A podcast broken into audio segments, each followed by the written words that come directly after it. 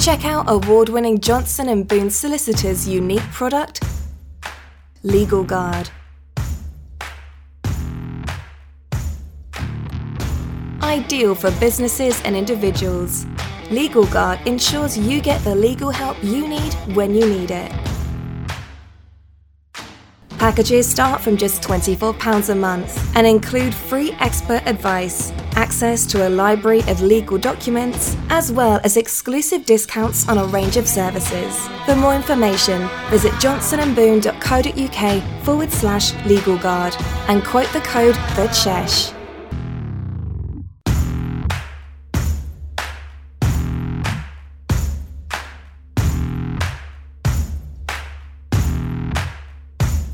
You're listening to Johnson and Boone Solicitors podcast exclusively on the Pod Station.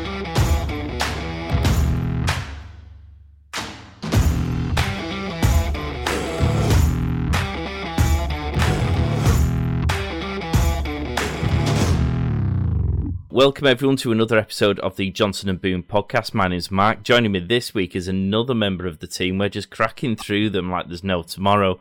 Uh, Gina Stanton is back with us to talk about all things death. Um, Hello, Mark. Lovely, cheerful subject we're going to discuss today. yeah, it's it. We're, we're going to be looking at probate, I think, today, aren't we? I, I, I guess before we get into the nitty gritty of it, that probate by probate, what do we mean?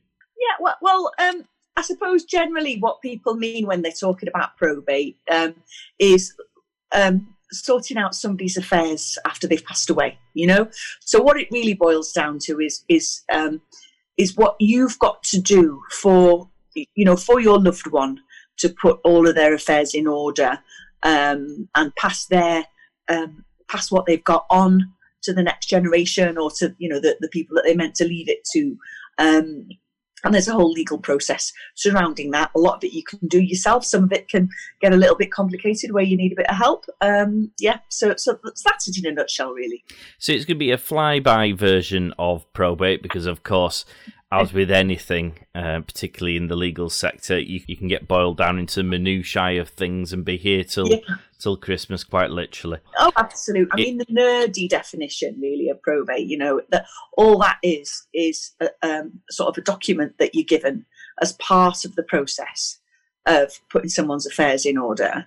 Um, by a government department that's called the probate registry, you know, or the probate service in modern in today's money, I think, and it's and it's called your grant of probate. But uh, if you've got a will, uh, if you haven't got one, then it's your grant of administration. Uh, two different names do exactly the same thing. It's what it's what gives you as the the, the executor or the the next of kin the legal right to handle the, the, person who's passed away their affairs basically and their finances you know um, so, so that's the nerdy bit but the more general bit is that overall job really i think of, uh, of sorting out somebody's stuff after they've died really Fab. So just before we get uh, boiled down into that, we uh, if you do want to uh, know more about uh, Johnson and Boone. You can check them out on uh, johnsonandboone.co.uk, the website. If you want to listen to some of the previous episodes, so this is the second one that Gene has done. The first one very much entailed about why, why you need to have a will. Um, and so if you want to check that episode out or any of the previous episodes, each week we we pick a topic in a sector that Johnson and Boone have an expertise in, so they can give you some tips and to help you along the way if that seems to be something that will apply to you. Uh, so you can check um, the previous shows out on the website. There's a podcast tab. You'll also find uh, within that section links to all the major podcast platforms where you can get the show. So uh, that's Google, Apple, Spotify. If you subscribe, it means that every time the latest episode drops, it automatically downloads onto the device that you use to listen to. Uh, Johnson Boone also have a mobile app which is free to download both on Apple and Android, and you can listen to the show on there as well. So all the episodes are automatically available, so you don't even need to download or subscribe. You just press play and it off it pops. And there's a whole host of other things, uh, other benefits you can get from the app. So if you want to book an appointment with Gina, you can do so through the app. It's dead easy. In addition to the usual means, which are obviously the email uh, and the telephone numbers which you can see in the show notes. So, uh, Gina, with all that in mind, uh, let's get stuck in and roll our sleeves up. So you've given us a rough idea of, of, of probate, and you've sort of mentioned affairs and estates. What what do we mean by that when when we're saying we're going to be looking after somebody's affairs? What's usually clumped into that definition? Yeah, so, so it generally falls into a few different categories. Um, most obvious one is um, their main asset, you know, their home, really, um, uh, particularly if um, they've left their home vacant and it's now going to be going on the market. You know, what, what you'll sometimes find is that you've got a couple and and one of them has passed away leaving a widowed spouse you know so so that it can be less relevant in those circumstances you know um it, can also involve other properties that they own if they've got a bit of buy to let or, or, a holiday home or something like that. It can include their business interests if they happen to have been running a family business at the time of their demise. Um, it also includes things like savings, investments, ISAs, and that sort of stuff. Um, crucially, it can include your life insurance if you don't do anything about it. Um, so that is something that you kind of need to get a little bit of uh, help from a financial advisor about because um, if you've got very very generous life insurance and you haven't done anything to pre- protect it that can form part of your estate. And if it's hundreds of thousands of pounds there can be taxes attached to that but all you've got to do is fill in a very simple form to make sure that it's not part of your estate and then there's no tax implications. So that might be worth thinking about. Um, uh, one thing that definitely isn't part of your estate is your pension, your works pension or your private pension. Um, any capital that's left over in your pension now um, can be passed on if you've got a private pension to the next generation or to your chosen beneficiaries. But that's outside this whole process because your pension is actually a trust fund in the eyes of the law. Um, and so it doesn't form part of officially what your assets are on your death, you know? Um, so, so, yeah, it, it includes a, a, myriad of things, uh, really, um, and, and some things that are, are not included that you would have thought were included, really, you know? Now, uh, this is going to be a leading question. Uh, of course, yeah. uh, if people had listened to the previous episode, mm. then they will immediately understand the link between the first episode and indeed this episode. Uh, those who haven't, uh, are well worth hmm. checking it out. How do we decide how somebody's affairs are dealt with in the probate process? Okay.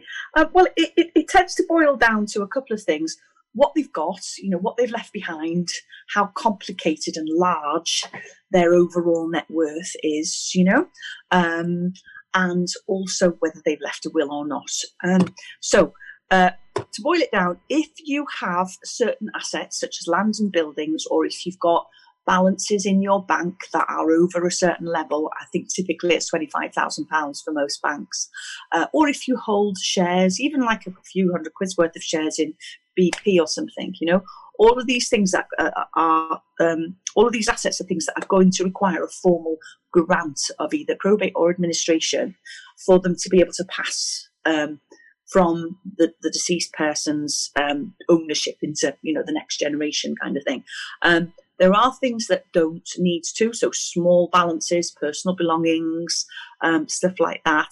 Uh, you don't need to worry about. You, you, can get away with not following the formalities. You can just submit the person's death certificate to any organisations that you're in touch with um, uh, about about the person who's passed away. Um, but the, the, main assets that you need the more official um, kind of process with are land, shares, large amounts in the bank. Um, and what it means, whether you've got a will or not, is that if you've got to get one of these grants, you have to, um, first of all, you have to declare what the person had. Um, so you have to fill in a form. At its at its simplest, it's an eight-page summary of what that person uh, had, um, and so of what their assets were, what their liabilities are, and also you, if you're the executor of their will, you have to uh, file a statement uh, declaring what the person left and promising that you're going to um, administer that person's estate according to the law um, and follow all the rules and that kind of thing. Um, so if you've got certain assets and you've got a will, you're applying for a grant of probate by filling in this thing that's called the return of estate information with your statement. Um, if the person didn't leave a will, it's pretty much the same process. It's just that you're finding a slightly different statement. You still have to declare what assets they had. Um, when you're declaring what their assets are, if they had a large estate um, that goes over the inheritance tax liability, um, a simple sort of summary of what they had isn't enough, and you're going to be made to fill in a much more comprehensive inheritance tax return, which is kind of 16 pages in length, but then there's a separate form for every class of asset that that person left behind, and that's when it starts to get you know a real sort of four paracetamol problem, really. You know, um, so it, it it depends how much the person had, whether they had a will or not, and how complicated their estate were. Uh, that that then says what you're going to have to do about it, really, and how complicated the job's going to be for you. So, in terms of people having a will, uh, it's quite important that you get some structure or some understanding or something in place that sets out what your estate is, where it is, what it is, how much it is, so that the family and the people who you love most in the world, who you ultimately want to enjoy the benefits of your hard work and what you've achieved in life, but who are at the same time trying to get over the loss of someone they deeply love. You don't really mm. want them to have to be wading through masses of paperwork and doing deep delve private investigator style investigations to try and figure out where everything is and what everything is. Um, and this can all be done sort of in advance to, to streamline the process a bit more. So it becomes, I presume, a more of a, a form filling exercise rather than a, a, a full investigation. Yeah, absolutely. And and what I do sort of talk about with people when they're thinking about the future and they're sort of making their will and tidying up their estate and all that kind of stuff is just the, the basic politenesses that they might want to observe at that time, you know, um, just making a list of what assets they have, um, the, the banks that they hold money in, uh, what shares they have, all the re- relevant reference numbers, sort codes, account numbers, all that sort of stuff, and just having it in a file with their will. Another big thing that, that in, you know, currently in, in today's very internet based culture that we live in is your cyber legacy as much as anything because a lot of your life is lived online. Um, so a lot of your financial life as well is transacted online. So you'll have quite a lot of passwords and usernames and that kind of thing to do with your bank, to do with your share registries, all that sort of stuff, as well as you know things like shutting down your Facebook and all that. You know, all those kinds of things to consider as well. So I recommend um, that people sit down and think about all the things that they do online. You know, business related things online that they, that they would want shutting down kind of thing or, or, or, dealing with in the event of their death and just having a second list going okay these the, these the passwords and all that it's not something you bandy about you keep it somewhere you know secret and make sure that your executor knows where it is in the same place where they keep their will but that will make your family's um, job an awful lot easier to perform. You know what I, I sometimes come across um, uh, families who um, have had a, a member uh, a member of their family pass away, um, who maybe was a little bit eccentric, and they've got a house full of hoarded belongings, and then there's a room full of great piles of documents and stuff. And and I've uh, you know the number of hollow-eyed, exhausted nephews, nieces, daughters, sons that I've sat with who've gone. I've just spent the last six months wading through this person's house, kind of thing, you know. And of course, nobody ever wants to put the next generation through that kind of thing. So, so yeah, it's just basic manners, isn't it? To, to, to have a sort of a user guide to, to, to, to, your assets and your net worth so that, so it's easy for the people who've got to deal with it after you're gone, I guess, you know? This will be probably a show in itself, um, but we'll we'll get to it in a second. Um, in addition to if you haven't got your estate in a nice tidy order and done all of those things that you've suggested of course there is the additional thing which you alluded to just a moment ago which is of course the will and if you don't have a will uh, yeah. there is no specific instructions as to how all of those things that you've just mentioned will be divided out amongst your family or your friends or your your business yeah. associates your chosen charities etc um, yeah. I presume this causes an even greater issue um, insofar as you've yeah, got to then figure out how, how, how do you decide who gets what? Oh well, there are very clear rules about that. You know that there's there's a whole pecking order of relatives. It starts with whether a person was married. Uh, if they were married, then front of the queue is their spouse.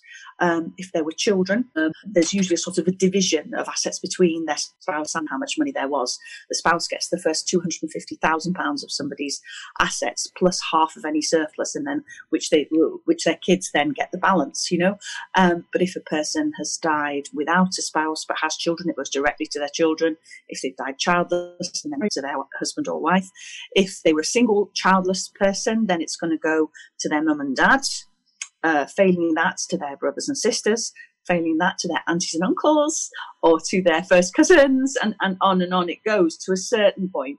And then when you run out of relatives within this kind of ring that these rules um, allow, then actually the, the, the default uh, person that will inherit from you is um, is HM government actually, and they've got this fantastic department called the the Bona Vacantia department um, that that will say, oh yes, thank you very much, we'll have all this, um, and uh, and they will that they will supervise very beadily um, everything that you do in in sorting out this person's affairs to make sure that every penny comes back in, you know, to the treasury kind of thing. I've, I've not had cause to do it many times over my career, but that, but when I have seen it, it's uh, it's not been the pleasantest thing. Let's put it that way, you know. So yeah, I mean, definitely making will is something that is going to enable you to control who you're leaving your estate to, and it's an opportunity, obviously, to um, think ahead to beyond your lifetime and what may go wrong um, in the future for your children or for your surviving spouse, and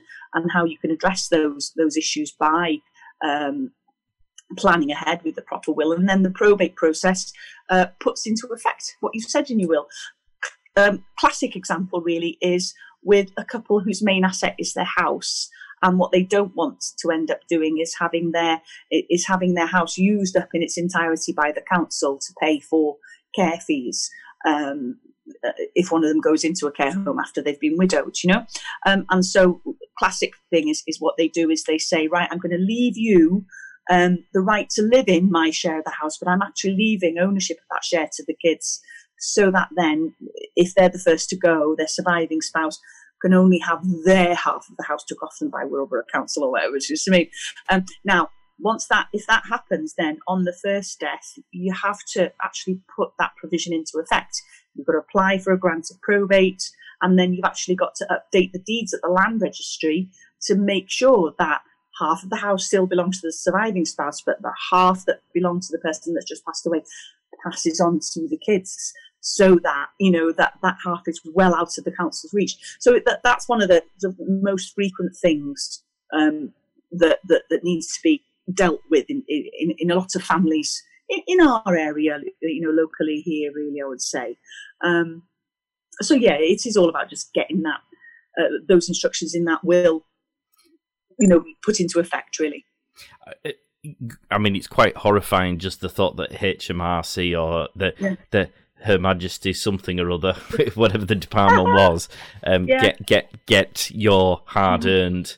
Uh, belongings yeah, because there's nobody else done. I, I, t- it is a huge amount of money each year as well, isn't it? You're talking hundreds of millions of pounds that they oh, oh, they yes, accumulate. Yes.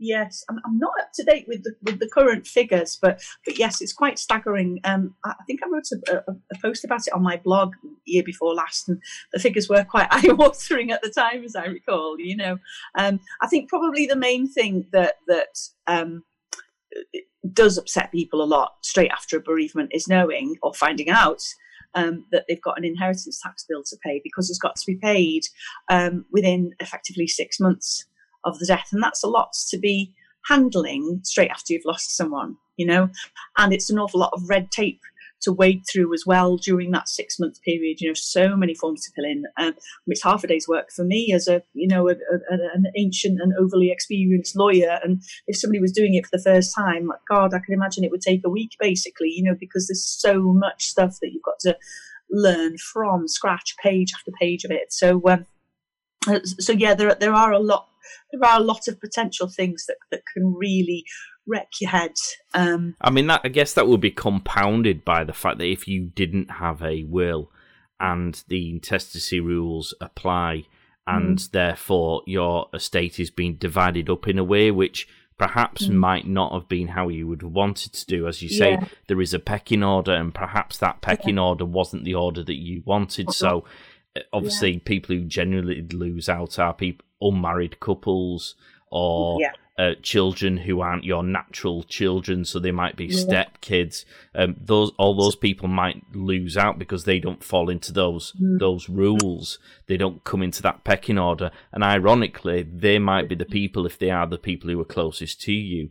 They might be yeah. the people who are having to sort all this out and pick up all mm. the pieces, and not yeah. actually being getting either any or a, a fraction of the benefits that you probably would have wanted yeah. had you've had a will. Oh, absolutely. You know, I, th- I, think we do tend to make an awful lot of assumptions and feel comfortable about them, thinking, oh, yeah, well, I know exactly what's going to happen in my life. And, and you just assume that stuff is going to follow through because this is a, a, reasonable country and all that kind of stuff. But what people don't realise is that is that British law is, is, you know, more than a thousand years in the making. It's kind of been a process of evolution, and there are so many kinks and quirks in there that you don't commonly know about. Um, and so the potential for unintended consequences of your inaction or wrong action uh, is vast. Um, so I think there's two points to make really. Thinking ahead for yourself in terms of uh, how you expect your what you've got to be inherited, what you have uh, to be inherited, how you expect that to happen. Well, don't just assume it's going to happen the way you think. Get some proper advice and get it down in, on paper in a will. It doesn't need to be complicated, but you'll be glad you did it, or your family will be glad you did it. And then the other thing, really, to consider for your family, I often hear um, bereaved, uh, bereaved families saying, "Oh, how hard can it be? It's just a few forms." And then six months down the line, coming to me, going, "Well, I, I thought it was going to be easy. It was fine when I did my Auntie Mabel's, and this one for my dad is an absolute nightmare." And that happens again, and and and also you get an awful lot of arguing and, and fighting and stuff like that. So so what I always think is money well spent is to sit down for half an hour or an hour with a solicitor who does this kind of stuff, just to go right, okay just tell me where I stand and what I've got to do and where the pitfalls are and that kind of stuff. Most lawyers will, get, will, will give you that, you know, will will will spend that time give you that advice, um, so that you know, so that you can make a decision whether to do it yourself and how to get it right, kind of thing. But um, also, obviously, uh, it's more often than not probably more trouble than it's worth to do it yourself, and instead to just farm it out to somebody who does it every day does it very easily, you know, um, and can just get it done efficiently um, rather than you sort of nibbling away at it for months and, and kind of just getting ever more frustrated at going round and round in circles and stuff like that, you know. Um, so, so yeah, well placed, timely support at the very minimum is is pays dividends. Um, so, so you know, if you do nothing else, just get a bit of guidance at each of those crucial junctures, I would say. And then you can decide from there whether to take it further, I guess, you know? We're all fascinated by drama in this country. Um, yeah. how, how common is it that you get these arguments and mm-hmm. family friction either mm-hmm. because there's a will or because mm-hmm. there isn't a will? Um, it is pretty common and it's very sad. Um, and it tends to be do you know what what i have learned over the years of seeing all this stuff is that uh, bereavement and the early stages of bereavement brings out the very worst in people you know? Um, you're very touchy when you've just been bereaved so you'll take offense at the slightest thing but also because your head's wrecked by your bereavement you're not as tactful and on top of your game with your communication skills either. And the people around you are very touchy as well because their skin is about a millimeter thick because uh, they've gone through the same thing. And so you see people that were formerly very close, absolutely daggers drawn. You know, things will go from naught to 60 in just seconds. And before you know it, they're, you know, they're brawling on the street practically. Certainly, the British version is, you know, barely on speaking terms and never, and, and, maybe never speaking to each other again, and lots and lots of passive aggressive stuff about mm, he, he, robbed me of my inheritance and all that sort of stuff. Um, so there's that whole side of, of just it's a very very difficult time for family relationships, a bereavement, in my opinion. But I think the the other thing is our terrible reticence and failure to be open about things during our lifetimes. People are rubbish at talking with their kids, their grown-up kids, about what they what they intend to do about their estate, how they what decisions they intend to make. You know, um, I don't know whether it's because they're afraid of causing trouble or they're they're just a bit queasy about death being a taboo subject and all of that. Um, so my clarion call with with people in midlife, with parents that are getting older, is always look, encourage your mum and dad to talk about these things. And you know, I know it's not exactly the most pleasant dinner party conversation, but it pays dividends for all of you, all your siblings and everybody to sit around with your mum and dad and go, let's talk about the future. And I mean, look, inheritance and inheritance tax and all that, which, yes, sounds mercenary, but it's helpful for mum and dad to be able to talk it through. And, and you know, uh, uh, let me talk directly to the mums and dads as well. You being able to say, look, kids, this is what I, I want to do and just uh, giving the kids an opportunity to air their views about it. It just helps because if people find out something by surprise the day after your funeral, that is a powder keg, you know.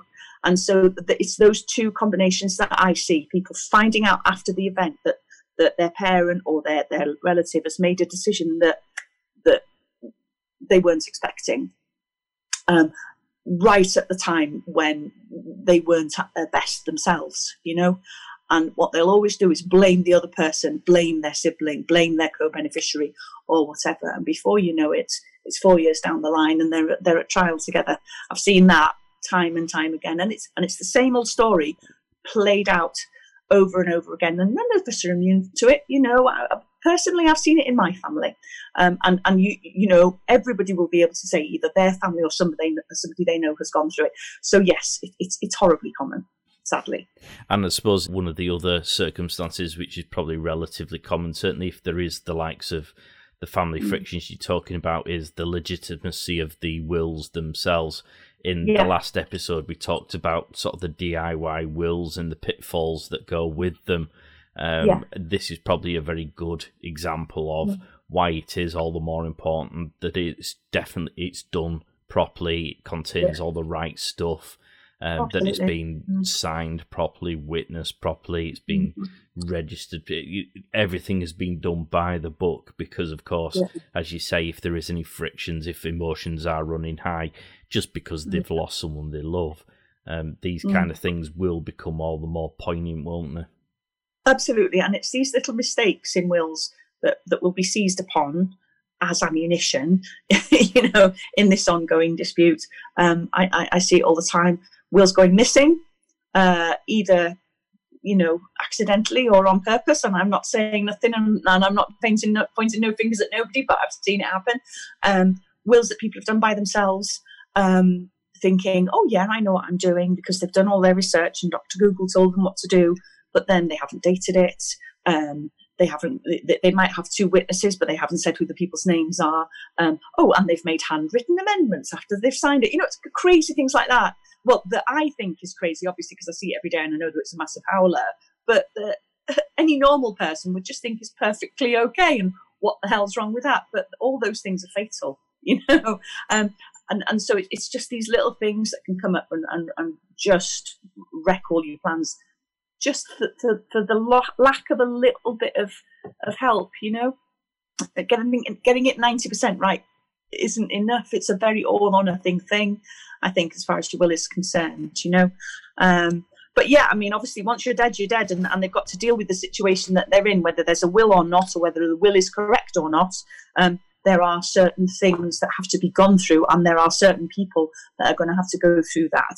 Um, and either it's, it's either the executor of the will, if there is a will there, a valid will, or it's the next of kin. Um, which may be somebody who's either not well or poorly or, or too old or you know can't cope with this kind of thing. And, and so again uh, that opportunity to be able to say well who's the most reliable and trustworthy person in my circle? Right i'm going to have that person to, to, to sort stuff out rather than it being you know your your crazy younger sibling who doesn't know they're, they're you know they're right from the left or whatever purely by chance. You, you don't want that sort of stuff happening either. So yes, control at the point of making your plans and actually bothering to make a plan in the first place uh, will make it an awful lot easier for what you wanted to just happen afterwards, really, and will will certainly reduce the the the, the opportunity for friction and litigation, um, and will mean that your estate is um, administered and distributed more efficiently and more tidily and more neatly. You mentioned executors and, and, and administrators. Yeah. Um, I, I, for the benefit of the people listening, yeah. do you want to just explain who those people are and what their yeah. role is in this process? Yeah, same job, two job titles basically. So the executor is the person who deals with your um, with your estate, with your assets after your death, if you've left a will and you've named them in your will. Um, if you haven't, it's your administrator who is your next of kin and the person who is actually going to inherit from you according to this pecking order that I mentioned previously you know, and it is a little bit by chance as well, really, isn't it? Accident of birth, really, I suppose. So the executor allows you to appoint someone who might be a bit more suitable for that task if you've got a particularly yeah. sensible yeah. sibling, or it, it, can, right. it, can, be anyone really, can't it? It can be your solicitor yeah. or your financial advisor. It it just might be somebody who's better placed and yeah. more organised. What you don't want is the least organised, least responsible lunatic in your family being left with the yeah. responsibility of doing something like this because the yeah, chances you know, are they'll do it badly. Yeah.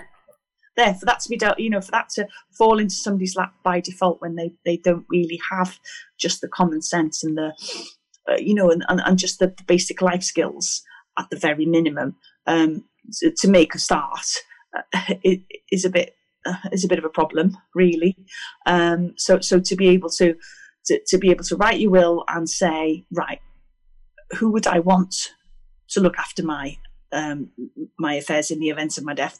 That's who I'm going to name as my executor because I know I can rely on that person or those people.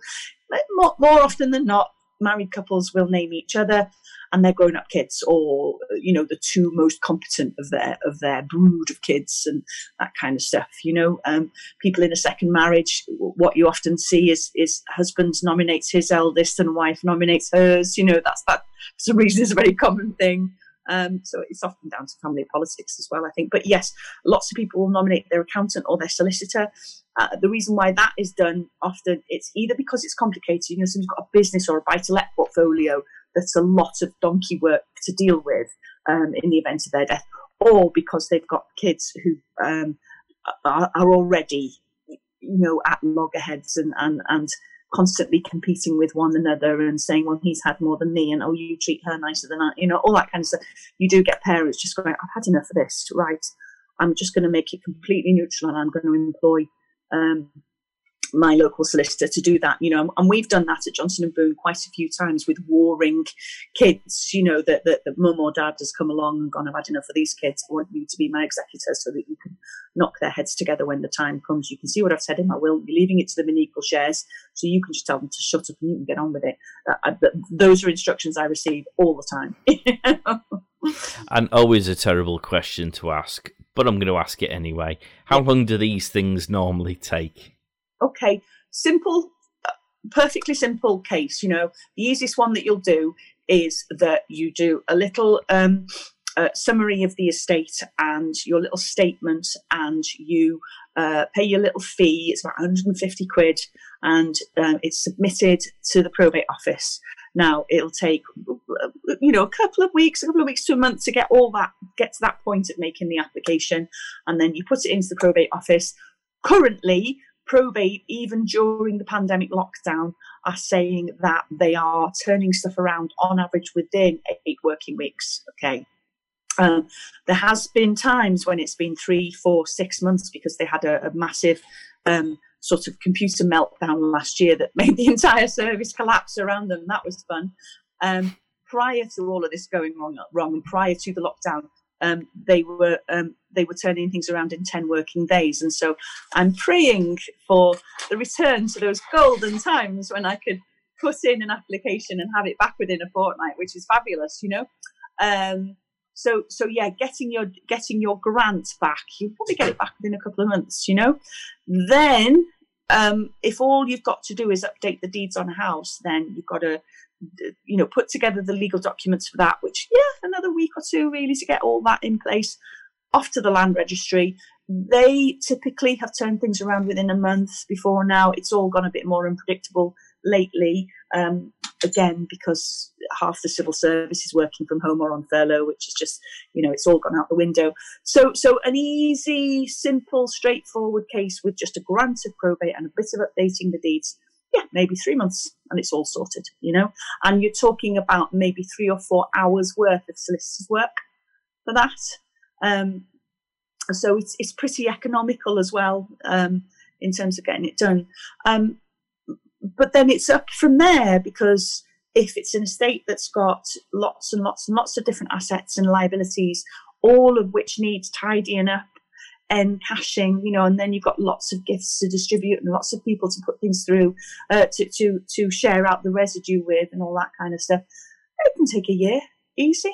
Um, and of course, if there's a, if there's a great big dispute going on and, um, that, that you've got to wait for a decision from the court on this issue or that issue, um, then yeah, you can get so far. And then you've got to down tools and wait for the court to decide um, on whatever people are fighting over. So I've seen I've seen cases where the person has died in 2014. Um, the, the, dispute blows up, goes to trial in 2018, 2019, and everybody then, well, there's only 50 pence left in the estate by that point because obviously they've, they've spent it all on fighting, but that 50 pence doesn't get distributed until 2019, 2020. So that's like five, six years down the line. so that's worst case scenario. Um, typically, you, can expect six to 12 months, I think, for a, for a reasonably substantial case. And um, a, a, simple little case where all you want is a grant and the updating of the deeds in and out in three months, really, I, I would, you can reasonably expect, I would say, really. You mentioned if the estate is worth over a certain amount, there is a tax yeah. bill to have to pay. Mm. Um, yeah. I suppose there's two parts to this question. The first is what is that threshold at the minute? Yeah. And yeah. part two of that question is you said it had to be paid sort of within six months of the death. Yeah. What happens mm. if the estate hasn't yet been finalised, if they haven't finished doing everything and that six months comes about? Well, it's a double-edged sword actually because this this tax has got to be paid before you can actually apply for probate. So it kind of sounds almost as though you've got to magic up the money out of nowhere because you need probate in order to get access to the bank, you know, and all that kind of stuff. So that can be a bit of a nightmare. Um, but yes, to take you back to the beginning, um, the basic allowance that everybody has. Um, as far as inheritance tax is concerned, is 325,000. So any individual can leave £325,000 worth of assets in, in their, uh, behind them after they've died um, without incurring any inheritance tax problems at all. And if they're a married couple, they can actually squash that together and kind of pass those their allowances backwards and forwards between each other to make it one lump of 650,000, which is ample for a lot of people, you know. Now that allowance, that three, 325 or 650 can be offset against any of your assets, whatever they may be, whether it's your buy to let property or your house or your savings or whatever, you know. Now then there's this other little bonus um, allowance that's been phased in for the last few years and is now fully in operation. And that's called your main residence um, allowance. And that now is um, you can have up to £175,000 per person, so 350,000 between you as a couple. Um, but it can only be offset against the value of your house, and it's capped at the value of your house. So if you've got a two hundred thousand pound house, that's all the main residence allowance you're getting, you know. Um, and you can only have it if you're leaving your house directly to your descendants, your, to your kids, to your stepkids, to your adopted kids, to your grandkids, that kind of thing, you know. So aunties and uncles can't leave it to their nephews and nieces and get the allowance and all that sort of stuff. Um, godparents can't, uh, whatever. Um, so, and, and where it can sort of catch you out is if, say, your mum and dad if you're in the, it's a nice problem to have, but if your mum and dad have left, say, £800,000 worth of savings, um, and they've got a, a, property that's worth, I don't know, say 250,000, you know, um, then you might think, oh, well, I've only, uh, uh, you know, uh, I've got this total of allowances of a million quid, 650 plus, plus, um, plus 350 makes a million, does it? So, oh, lovely, I've only got to pay inheritance tax on 50 grand. But no, it's not like that, you see, because you can only use your main allowance on, uh, so you can use your main allowance on anything, including savings, but you can only use whatever your family, whatever your, your, family home is worth for the second allowance. So if you've got a two hundred thousand pound house and eight and, and eight hundred and fifty thousand pounds worth of savings, then at that point you, you, you've actually only got uh, you, you, you, you've only you've only got something like nine hundred thousand pounds or nine fifty something like that of uh, let me get that right. You've got you've got eight hundred fifty thousand pounds worth of allowances altogether, um, and so you know you, you you're completely stuck actually because um, you haven't got your full million at all. Um, so, so, so that can catch people out. But what happens is, is that if you've got assets that exceed the allowances that are available to you, then that surplus over and above your allowances um, is taxed at 40%. Um, so if you're a hundred thousand pound over your allowances, then the inheritance tax will be forty grand. Basically, that, that that's how it works. Yeah. Um, now, yes, I said to you that it's got to be paid before you can apply for probate, and it's got to be paid by the end of the sixth month after the, month of your death, basically. So if you if you die on the fifteenth of January, your inheritance tax is payable on the thirtieth of July. You know, thirty first of July rather. Um, now, the thing about that is, is if there's money in the bank that will discharge it, then there is a facility with the um, with the Inland Revenue where you can give them authority to just deduct the tax directly from the deceased person's bank account. So that saves you casting around um, for sources of cash to, to distribute the inheritance uh, to, to discharge the inheritance tax. The other thing is, is that if it's all tied up in land, however much of the estate is attributable to land, you know, um, however much of that um, the value of the estate and therefore the, the proportion of the inheritance tax is attributable to land can be paid over up to 10 years, albeit with interest. So, so there are sort of, so the initial blow is quite hard, but, but there are ways of softening it that the government offer you. Basically, you don't always have to be in a situation where you have to go cap in hand for a bridging loan or something like that.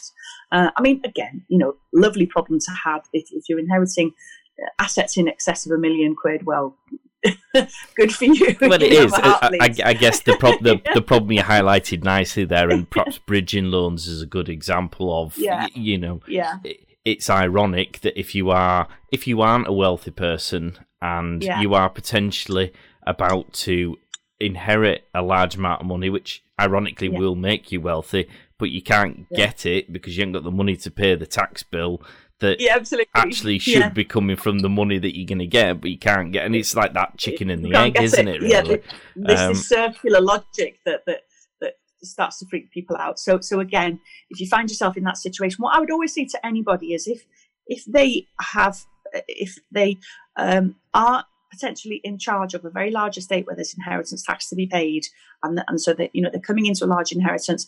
What I would say is that it's it's an ever more complicated task to sort it out, and it's one of those things where um, it's it's less and less advisable to do it by yourself. That that to, to just farm that out, to have it done by people who know what they're doing and will do it properly um, and and won't and won't be driven mad by the the sheer Byzantine complexity of the red tape that's got to be hacked through. You know, um, that that that definitely pays dividends. So so yeah, if you if you've got an estate that's gonna that on your hands that that's going to attract inheritance tax, don't even bother doing it yourself. It's really not worth your efforts. Just just get somebody else to do it for you you're going to be able to afford it basically because you're going to come into it to, to an okay inheritance you won't be left short and, and what you spend in legal fees will be the tiniest fraction of what you're about to what you're about to come into but it will be money so well spent you'll you'll, you'll be so glad that you presumably there's a risk that things that probably shouldn't fall within the inheritance tax criteria mm. might be captured by it if you haven't got the expert oh, yeah. advice that goes with it. I suspect oh, HMRC yeah. aren't overly keen to point out things that don't apply. Um, yeah. If, if they can yeah, throw it in the mix, they're going to do that. So you do need that guidance to make sure that you're not totally. getting uh, misled. I, I, I, yeah. Are you for legal purposes, of course? Uh, when I yeah. say misled, I'm not saying there's any deliberate intentions on no. the part of HMRC, but if it's not their job no. to point you in the direction well, of things. Yes, it's not their job to, to, to, to to put money back in your pocket. You know, if you accidentally pay them 10 grand more than you should have, well, thanks very much, is what they're going to say, you know, and they're not going to say, oh, do you want your 10 grand back? Because that's not their job to do it, you know.